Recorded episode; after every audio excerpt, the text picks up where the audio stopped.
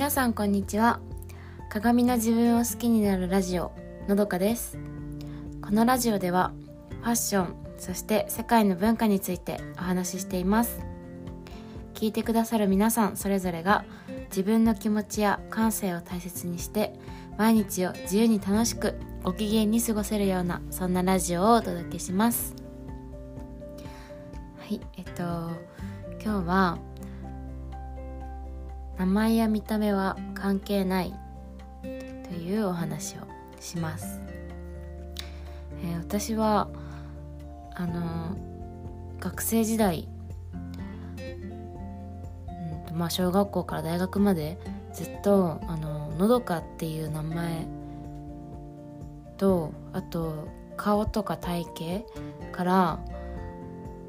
可愛らしいとかもうザ女の子なイメージを持たれることが多かったんですよ。で、可愛いっていう言葉が私的には褒め言葉というよりは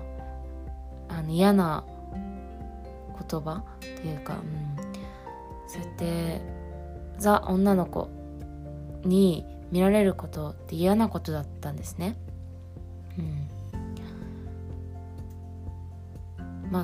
なんでそれが嫌かっていうのは、なんかちょっとなめられてるように見られる感じがあったので、そう嫌だったんですけど、嫌だったから、その性格とか話し方とか、なんかいろんな行動とかを私の中での女の子じゃない、男の子っぽく、大胆に力強く、あとはいろんな、なんかちょっと余裕ぶるというか、ちょっと透かしてる感じをそういう風に演じてて、とにかくそのかっこいいねっていうのが私の中では褒め言葉だったんですよ。で、それで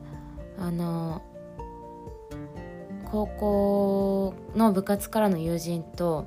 高校卒業後に会う機会、話す機会があって、で、何かのその話の流れで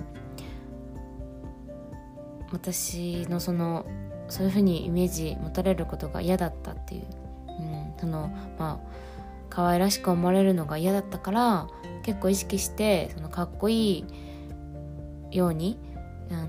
演じたんだよねっていうことをその子に話したんですね。そしたらその友人は可愛い面もかっこいい面もどちらも伝わってたよって言ってくれたんですよ。で、その子はその普段からもお世辞とかを言わないタイプの子だったから、それがすごく本心だなっていうのはもう伝わってきて分かってたので、そこですごい嬉しかったんですよね。その言葉が私が自分自身を、あと自分の名前を好きになれたきっかけだったんですよ。だからそれ以来私はその肩肘張ってかっこよくなろうって思わなくなったし、可愛い部分っていうのに抵抗がなくなったんですよね。あとなくなったっていうか、気にしなくなった、もうどうでもいいなって思ったんですよ。つまり多分それはありのままの自分を認められるようになったってことなのかなって思って、可愛い部分もあるしかっこいい自分も好きだから、でも別にそんな極端に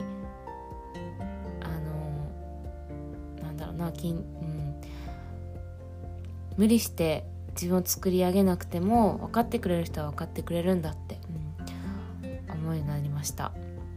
で、そこで気づいたことは、人間ってその生まれ持った特徴に関係なくなりたい自分になれるなって、いうことに気づきました。で、そのファッションっていうのが、それは一つの意思表示だなって思うんですね。例えば私みたいに童顔な人が革ジャンとかゴツゴツしたブーツとか、かっこいい系の洋服を着てたとするじゃないですか。でその人はクールなものが好き、かっこいいものが好き、私はそういうものが好きなんだっていう意思表示になるなって、思うんですよ。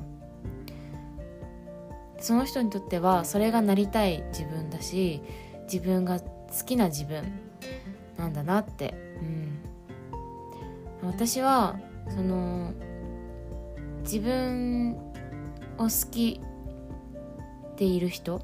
ていうのが、そういう人こそとても魅力的だなって思いました。はい、今日もお聞きいただいてありがとうございました。このラジオの感想やご意見お待ちしております。概要欄から各 SNS のリンクありますので、そちらから DM などコメントいただけるととても嬉しいです。それでは素敵な一日をお過ごしください。